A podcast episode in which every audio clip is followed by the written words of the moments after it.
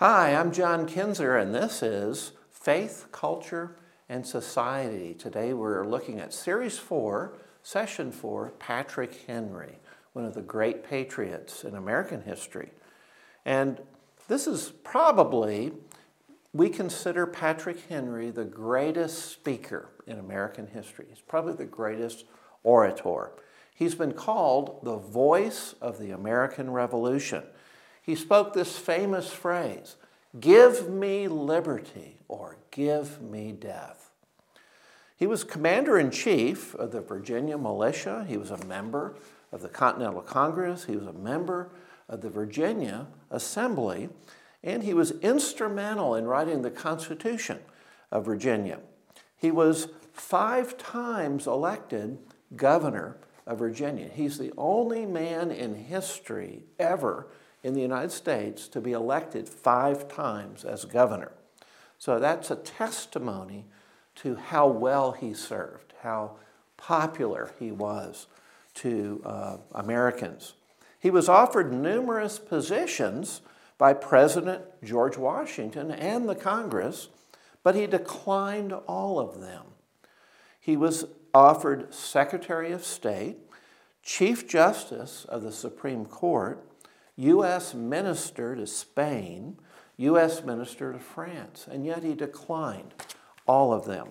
Prior to the War for Independence, in 1768, Patrick Henry rode for miles on horseback to a trial in Spotsylvania County in Virginia. He entered the rear of the courtroom where three Baptist ministers were being tried for preaching without permission of the Episcopal Church. That was the Church of Virginia. In the midst of this proceeding, Patrick Henry got up and interrupted and said, May it please your lordships, what did I hear read? Did I hear an expression that these men whom your worships are about to try for a misdemeanor are charged with preaching the gospel of the Son of God. He couldn't believe that these men were charged with breaking the law in preaching the gospel. Well, on March 23rd, 1775, he entered the church at St. Uh, St. John's Church in Richmond, and there was a mounting tension between England and the colonies. And here he de- delivered probably his most famous address. Sir, we are not weak if we make proper use of the means which the God of nature has placed in our power. Three millions of people armed in the holy cause of liberty and in such a country that we possess are invincible by any force the enemy can send against us. Besides, sir, we will not fight our battle alone. There is a just God who presides over the destinies of nations and who will raise up friends to fight our battle for us. The battle, sir, is not to the strong alone, it is to the vigilant, the active, the brave. Is life so dear or peace so sweet to be purchased at the price of slavery? Forbid it, Almighty God. I know not what course others may take, but as for me, give me liberty or give me death. Patrick Henry, greatest speaker in American history. He wrote on the back of an envelope after the Stamp Act happened in May of 1765 uh, a reason for the opposition to the Stamp Act. And he said this written on the back of an envelope. This brought on the war, which finally separated the two countries and gave independence to America. Whether this will prove a blessing or a curse will depend upon the use our people make of the blessings which gracious God has bestowed on us. If they are wise, they will be great and happy. If they are of a, a, a contrary character, they will be miserable. Now, notice how he talks about internal character. That's key if you have liberty. Look what he says next. Righteousness alone can exalt them as a nation. Reader, whoever thou art, remember this, and in thy sphere, practice virtue thyself and encourage it in others. Wow, powerful advice. My heart is full, he said in a letter to his sister. His sister had just lost her husband. Notice what he says. Henry writes, Perhaps I will never see you again in this world. Heaven will, I trust, give you its choicest comfort and preserve your family. Such is the prayer of him who thinks it's his honor and pride to be your affectionate brother, Patrick Henry. Henry's religious beliefs formed his political beliefs. His strong faith in God gave him respect for the natural rights of men, for he believed those rights are God given. His fear of a concentrated, centralized government power was based on his Calvinist recognition in the sinful nature of man. He declared his opposition to the Constitution at a Virginia convention, and he said this Where are the checks in this government? Your strongholds will be in the hands of your enemies.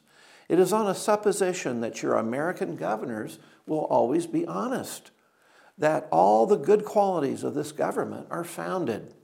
But its defective and imperfect construction puts it in their power to perpetuate the worst of mischiefs, should they be bad men.